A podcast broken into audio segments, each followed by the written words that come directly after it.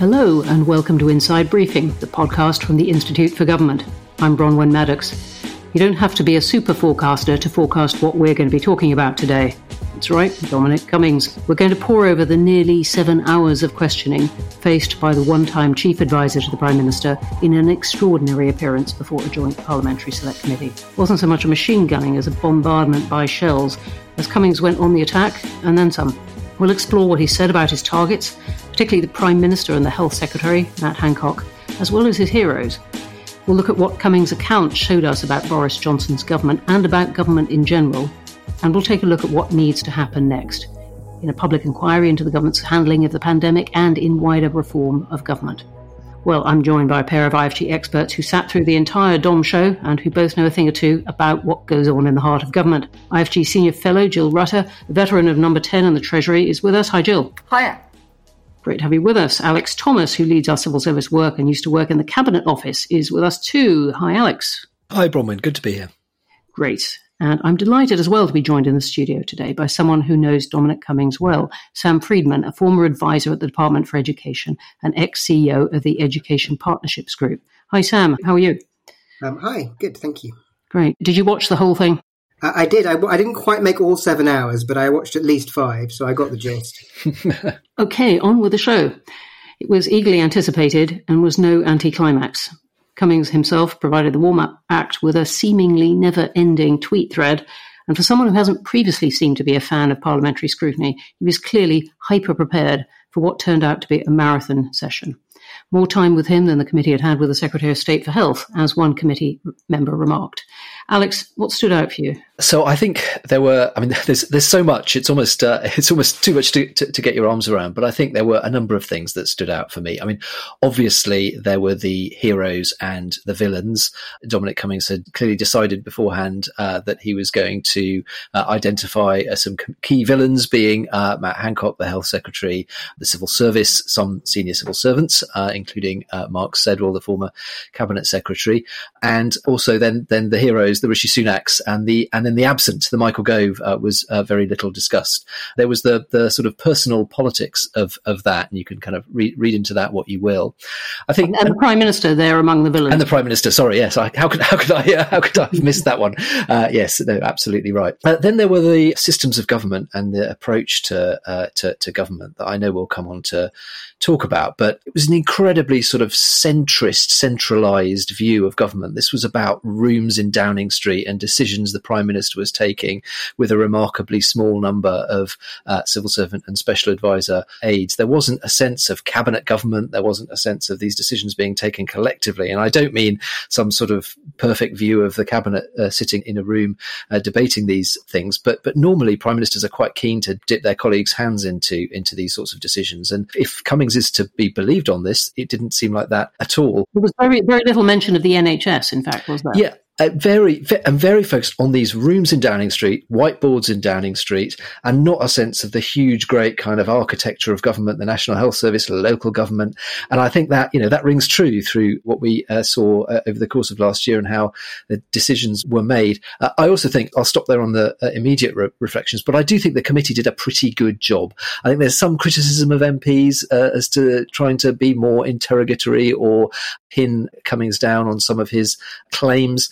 But I think within the constraints of these things, uh, Jeremy Hunt, Greg Clark were impressive in corralling the, the questions. They tried to pin their witness down uh, as much as they could and actually kept things pretty pretty disciplined. Obviously, it helped that they had a willing witness who wanted to uh, to, to spill the beans. But I thought it was actually a good day for parliamentary uh, scrutiny yesterday. There's a really important points you make, and I want to come back to that one about the feel of it, the intensity at the heart of government. But Sam, what do you think he was trying to do? Well, it, it felt like a very typical Dominic performance to, to, to me, having sort of observed him over the years. Sort of a strange mixture of very astute analysis of the problems in government that uh, led to to so many issues with the pandemic and and of the prime minister's sort of personal style mixed with sort of personal vendettas and uh, a sort of dose of self-aggrandizement. It sort of all felt quite familiar in terms of his tactics, but I, I worry a bit that in the political theatre and the, uh, the drama of it all, we miss uh, the sort of purpose of the inquiry, which is the lessons learned. And, and, actually, he did say quite a lot of interesting stuff. around some sort of key points, particularly in that sort of February March period when we did get it very wrong for a period of weeks. And I hope, and I know in this in this uh, uh, conversation we'll have a chance to dig into into those sort of failures of government a bit more. Apart from anything else, he was trying to say that the prime minister was unfit for office. Yet this is someone who is almost um, indivisible from Boris Johnson's electoral success and success in getting Brexit done. D- did that feel like a, a contradiction or a surprise to you? Not at all. I mean, I've never thought he would have had any intellectual respect for Boris Johnson. I think, you know, he's always seen Boris as a vehicle firstly to get Brexit done and then to get into Downing Street so that he could pursue some of his own interests. Um, he's never seen himself as in the traditional advisor role, and that became very clear during the testimony when he essentially he said he left because Boris wouldn't do what he wanted anymore. So the fact he, he now feels he's unfit for office, I suspect he's always felt that he was unfit for office, just slightly less unfit than Jeremy Corbyn, but also that he could be a vehicle for, for Dominic and the only available vehicle around at the time. So I suspect a lot of what he saw during the pandemic just confirmed his existing uh, low opinion of Boris Johnson. But it got to the point where that decision making became so poor in the autumn that it was costing a serious number of lives. Jill, what do you make of this, of this charge against the, the Prime Minister uh, of being unfit for office, running a chaotic government, that word that came back again and again? How much do you think this is to do with Johnson uh, and is real? And how much is it Dominic Cummings' frustration at government? I think it's a, it's quite a potent mix of the two. I think a lot of people have, uh, for some time, identified potential shortcomings of the prime minister, challenges he would face in running Downing Street. We have to remember that the Prime Minister had done very little time as a minister. He'd been Foreign Secretary, a rather undistinguished period as Foreign Secretary. It's a very different job to the challenge of running Downing Street. That you can argue that no ministerial job really prepares you adequately for Downing Street. But I think Foreign Secretary really is quite away from the limelight, particularly when, as Boris Johnson was under Theresa May, you're kept out of most of the serious policy discussions because the Prime Minister doesn't want you there. You're perhaps being a bit a bit kind there. I mean, it was distinguished in the sense of the number of controversies and uh, upsets that he caused as Foreign Secretary. It was marked for for that the sort of you know big legacy. I think apart from possibly the successful reaction to the Skripal poisonings, the big thing you remember from um, Boris Johnson's tenure as Foreign Secretary was the shambolic hearing over Nazanin Zaghari Ratcliffe and the terrible consequences for her of his being too casual with his briefing on that occasion. So it was a very undistinguished tenure. Relatively new team in Downing Street. I mean, absolutely clear they hadn't worked out how they wanted Downing Street to work. A lot of us had said that, uh, questioned whether they'd really made the transition from being a very effective campaign team in Vote Leave into the different challenges of governing. And I think the fact that, as Alex noted, their view was basically it was all about Downing Street and leavers from Downing Street rather than showing any sort of understanding of the scale and dimensions of government.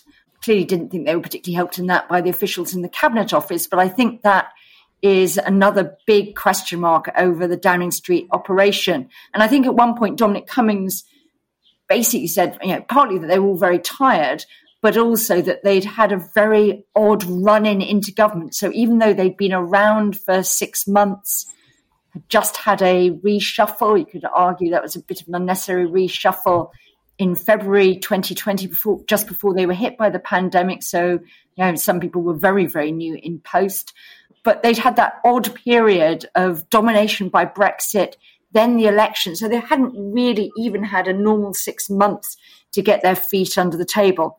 Plus, of course, you know, one of the things that was absolutely notable by its absence yesterday was any hint that there were any ministers playing a part in this, apart from villain supreme Matt Hancock and the Prime Minister.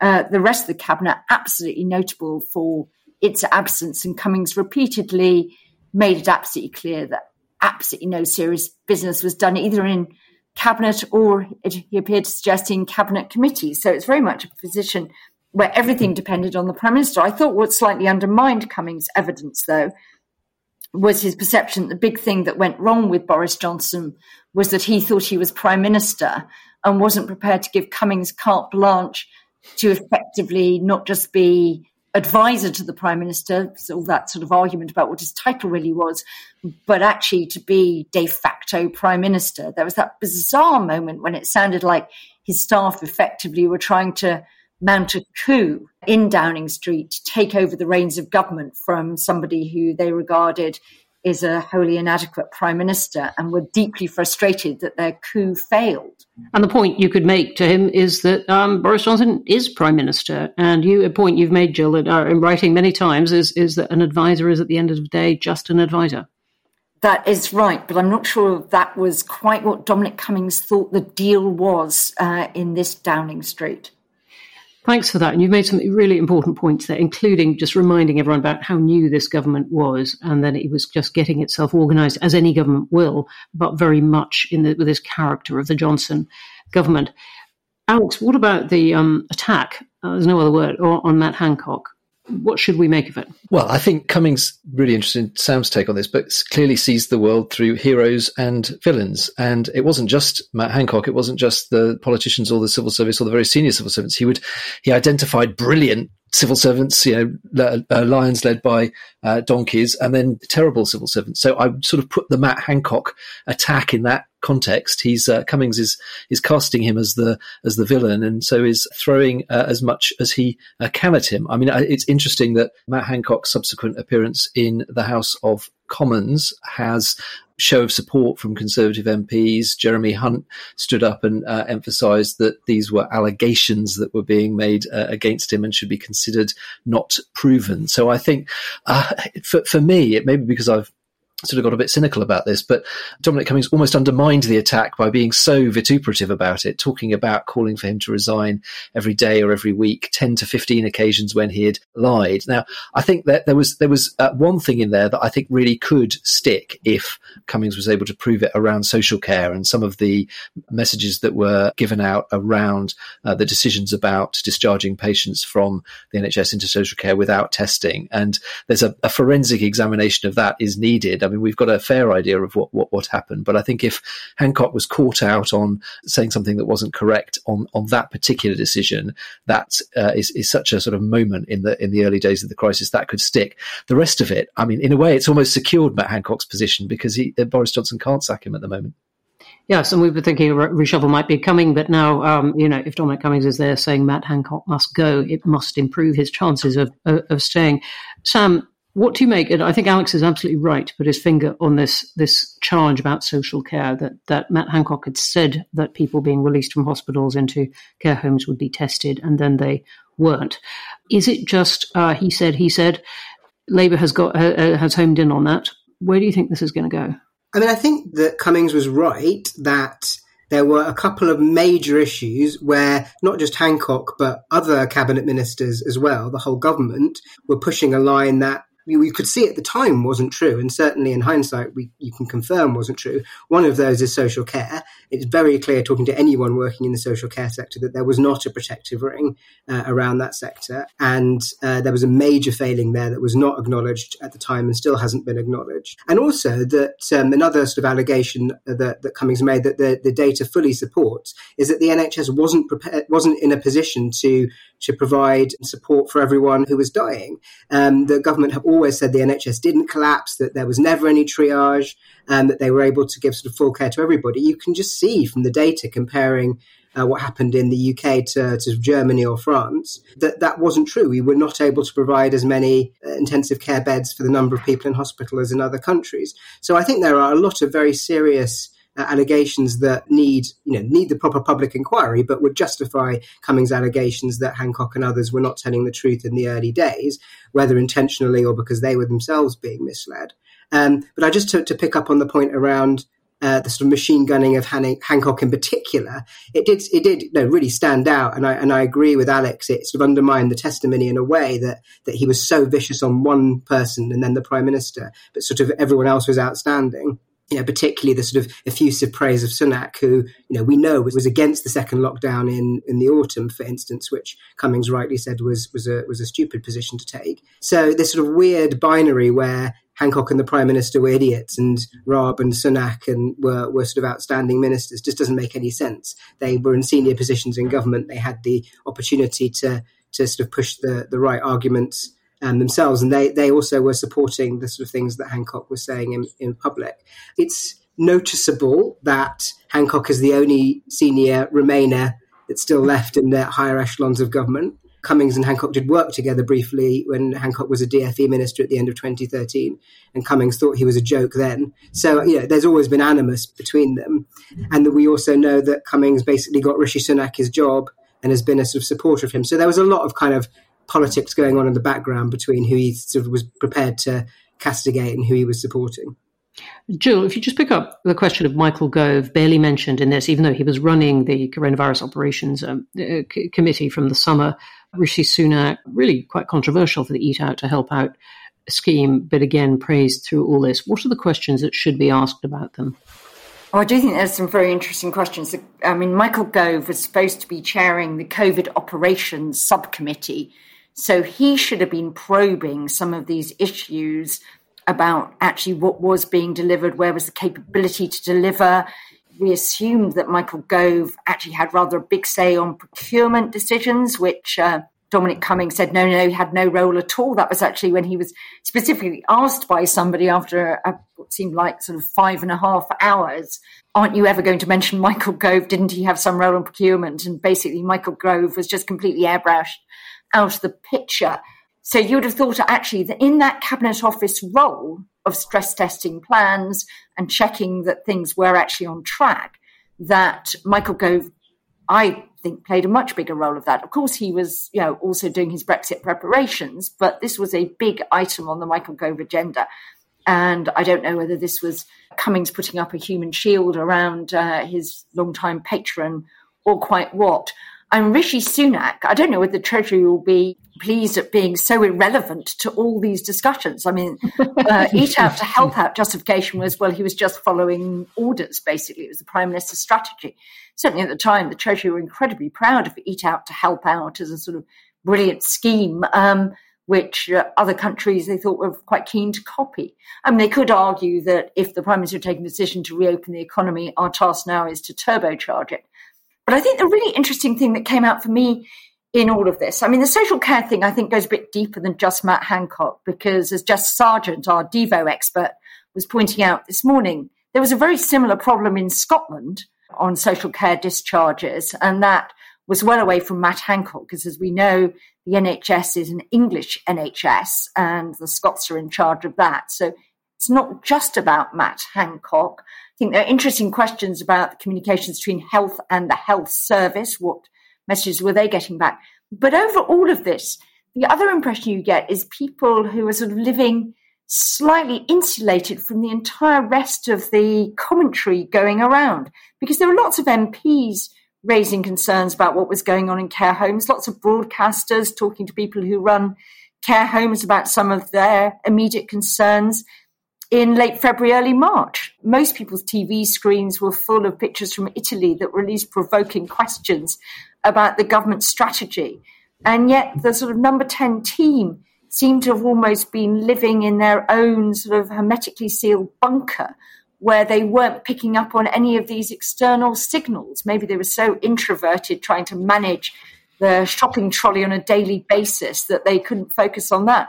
But there does seem to be an amazing lack of curiosity about, you know, are we really getting this right? And almost a sort of defensiveness that you uh, don't ask, don't tell. If I don't ask, are we testing everybody being discharged? Then I won't know, and I can go ahead asserting that they are. And I think that's really worrying. That's really, really interesting. Well, let's let's take this forward from the specifics of the Johnson government, which we've been talking about to government in general?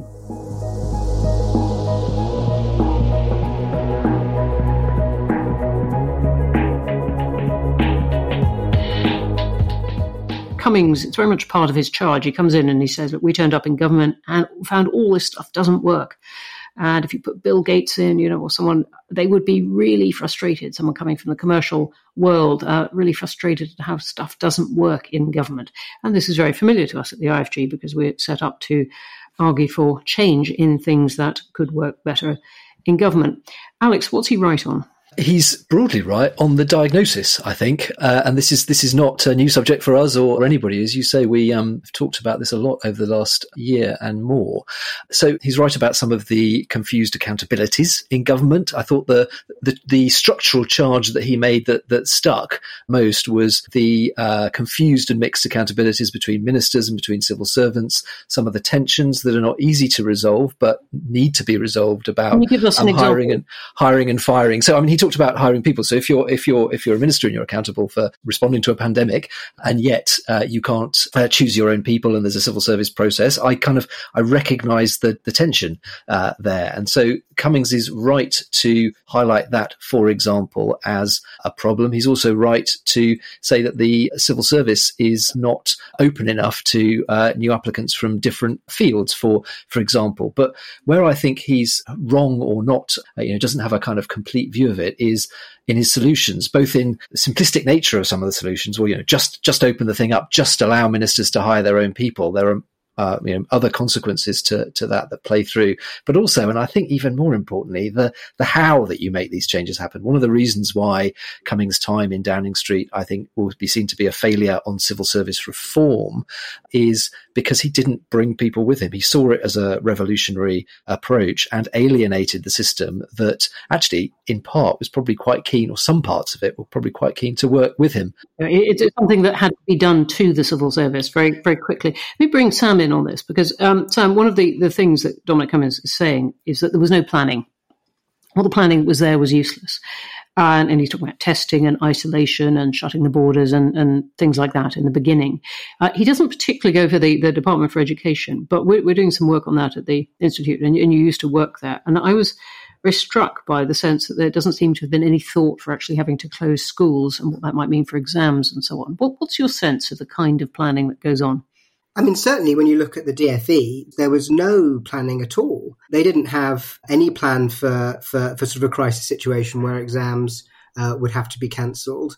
Uh, they didn't have a plan for, for remote learning. They didn't get one in place for, for months. You know, that first period of school closure, there was very little guidance for schools.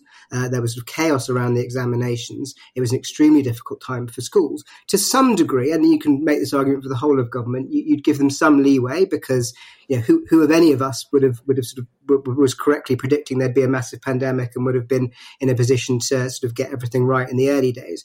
What really struck me um, about the, the DFE's performance was that, and the whole government to a degree, is that the second time round they still weren't prepared. Um, so uh, there were lo- lots like this year. This year, yeah. Well, lots of us in the sector, as we were coming into the autumn, were sort of screaming that there's no plan for the exams next year. You still haven't got laptops out for everybody. There's still not a proper plan for for remote learning in schools. And they were sort of saying, "Oh, we, we, we, we've made a decision. We're not going to close schools again." And we were saying, "But you, might have to change that decision. It's fine for that to be your plan A. None of us want schools to be closed, but you should have a plan B and you should have a plan for that you should be talking to schools about alternatives for exams and putting in place systems that would allow us to do assessment if exams can't happen. But they just sort of didn't do any of that. And we're now in a position where we're heading again into a summer of just absolute chaos for teachers and young people. So, as we're recording this, my daughter has just uh, slammed the front door and gone out to one of her so called A levels. Uh, goodness knows what comes out of that whole thing. I, I think you've absolutely caught something there about the lack of planning, even when the coronavirus emergency descended. Jill, do you think that government is just much more difficult than Dominic Cummings expected? I think government is much more much more difficult, and I think it's particularly difficult. I mean, I think one of the questions is where do we create the space for this sort of contingency planning? I thought one of the really interesting things, which was good yesterday, was the focus on the sort of, you know, last six weeks maybe of January, February. I mean, there was at least the possibility we might be hit by something really bad then, even if you uh, did think we'd be able to contain an outbreak or you thought the peak was going to be much later and you would manage in a different way. But where was the sort of impetus at that stage? Cummings said he didn't bother with COBRA because it was just boring, a bunch of PowerPoints, pretty useless. But he could have gone to COBRA and he could have said there, are we actually doing any thinking the unthinkable about what if we had to fill in X or Y? I think there's a really interesting question about whether we should be formally tasking permanent secretaries with contingency planning, irrespective of whether their current bunch of ministers want it or not, because we've seen that before. We saw that over Brexit with no contingency planning for a leave vote because Prime Minister didn't want that. I mean, nobody really wants people to be thinking about disasters, but I think we probably should be saying that that's part of the Permanent Secretary accountability to make sure departments have thought through all these um, all these things and set aside some time every year to stress testing their pandemic plans. So I think there's some interesting things out. I think, as Sam said, being caught out second and third time around is much less defensible than being caught out the first time around. The first time around, I think people would cut some slack. Second and third time, I think deservedly you shouldn't be cut so much slack because you ought to have been much readier. And actually, I think what's interesting is just in the past week, we've seen these chaotic communications both on travel, which you discussed on the podcast last week, but also this week on the advice to the hotspot variant places, which just suggests that actually, has the government actually improved things on anything other than the vaccine rollout? We still look as though we're making some sort of quite basic errors on anything that is not just getting loads of vaccines out, where we're undoubtedly doing really quite well. And I think that's quite worrying, the lack of that. But I think the other thing, very easy for Cummings to say this is all about the civil service. But for me, the really top line message yesterday was however reformed and wonderful your civil service is, it's not going to be able to function without some decent political leadership. You were talking about the shopping trolley. And Dominic Cummings said that Johnson changes his mind 10 times a day and then calls up the media and contradicts his own policy day after day after day. Can any system of government handle that kind of leadership? No. I mean, when you're having to spend your time and attention in number 10, trying to manage the Prime Minister away or out of issues, uh, then it's really difficult.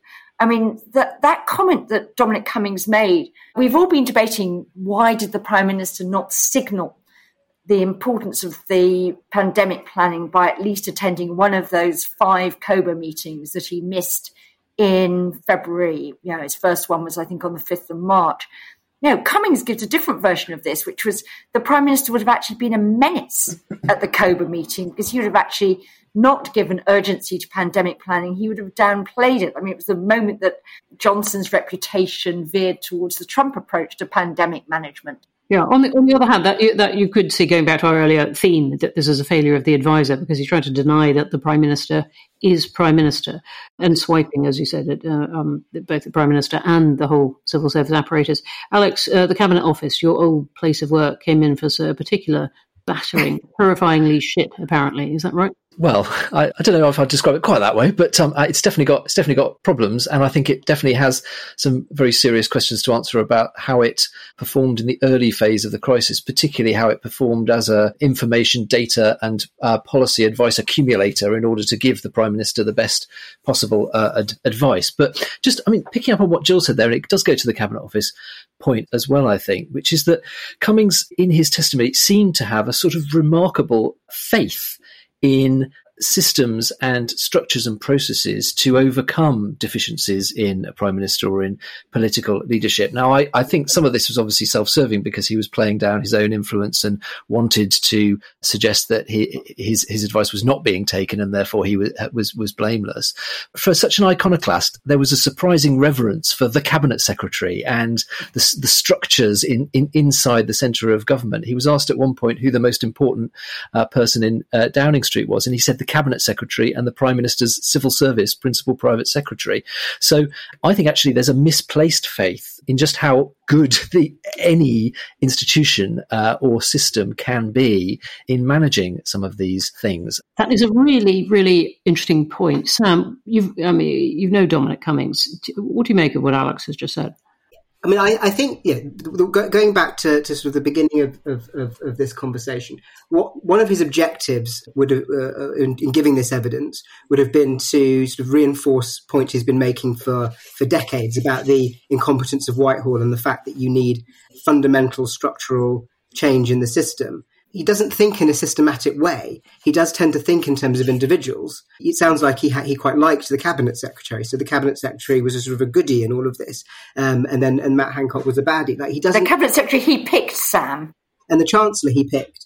Um, they they were the sort of goodies. It, it's sort of a w- weird way to think about government when his his analysis and his diagnosis, which, as Alex said, is, is, is correct in many ways, is actually about system failure, uh, not about the individuals you, you put into place. And I think it's quite typical of him that his sort of analysis is systematic and, and, and accurate, but then his when he actually gets into the detail, he can't bring himself away from the individual relationships and the personal vendettas and, and goodies and baddies. So I did think that was quite typical. I mean, although I, you know, going back to the sort of point about you know, none of this works without leadership, I did have quite a lot of sympathy with that comment on not having the prime minister in COBRA. Having sat in meetings with hmm. Boris Johnson, it's like having a, it's like trying to be in a meeting with a toddler. Like he just all he does is try is make stupid jokes and try and get attention for himself. So I, I genuinely think it would have been uh, less useful those meetings had he been involved in them. So I did have sympathy for that point. Thanks for that uh, ring of authenticity there.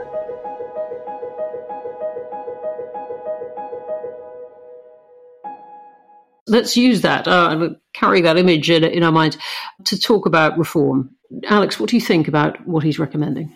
As I said earlier, I think there's I think there's a lot, lot lot of good stuff in the analysis, but I think government is about systems, but it is also about collections of people, and you need to bring collections of people along with you. So, as we've argued, I think I think he's right about civil service skills. For example, um, civil service does need to both use the uh, data analytical uh, scientific skills it, it already has more effectively and to recruit more of them. I think he's right about opening up the civil service and kind of breaking down the uh, courtier uh, approach that that uh, still persists in, in, in some places at the um, uh, top of the civil service and in the, the policy sections um, of the civil service. You know, I could I think he's right about accountability, and I think some of the confusions about uh, about accountability and, and sorting those out. But this is a decade long project. This is a, well, it's a never ending project actually. It's about a thousand specific decisions that you take month after month in the civil service uh, and in government as a whole. It's not about firing off, you know, uh, testimony to a committee or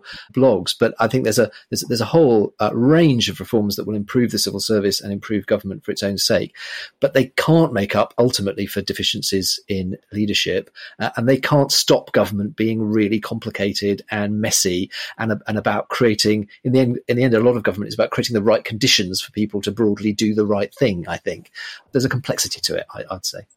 All right. Well, the Prime Minister is still there, but this government has got rid of quite a lot of permanent secretaries.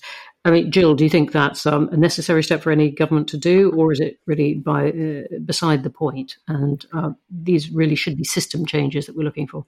Well, whatever they are, the absent, the loss of those permanent secretaries last year isn't a system change because although we've lost uh, quite a lot of people, we've replaced them with people who look incredibly similar in terms of background, experience, etc. My real worry about the sort of Cummings atmosphere, and he wasn't called out at all yesterday. Um, there was some suggestion, did you do anonymous briefings? No, I don't do that. Maybe I had the odd chat to Laura Kuenssberg to put her right on the odd thing because BBC matters so much. But there were a lot of anonymous briefings coming out last year about civil servants and my worry about that is actually that one of the things that that sort of um, atmosphere creates, where people are looking around for are they being briefed against, are they about to be thrown into the bin, is it creates an environment that actually is absolutely inimical to what Cummings wants, which is an environment where civil servants are prepared to challenge ministers. We don't know what went on in the Department for Education, maybe Sam does, about the lack of a plan for schools, about the lack of a plan for exams. But we do know that the two people who effectively had their careers terminated through this were Sally Collier at Ofqual and Jonathan Slater, the permanent secretary.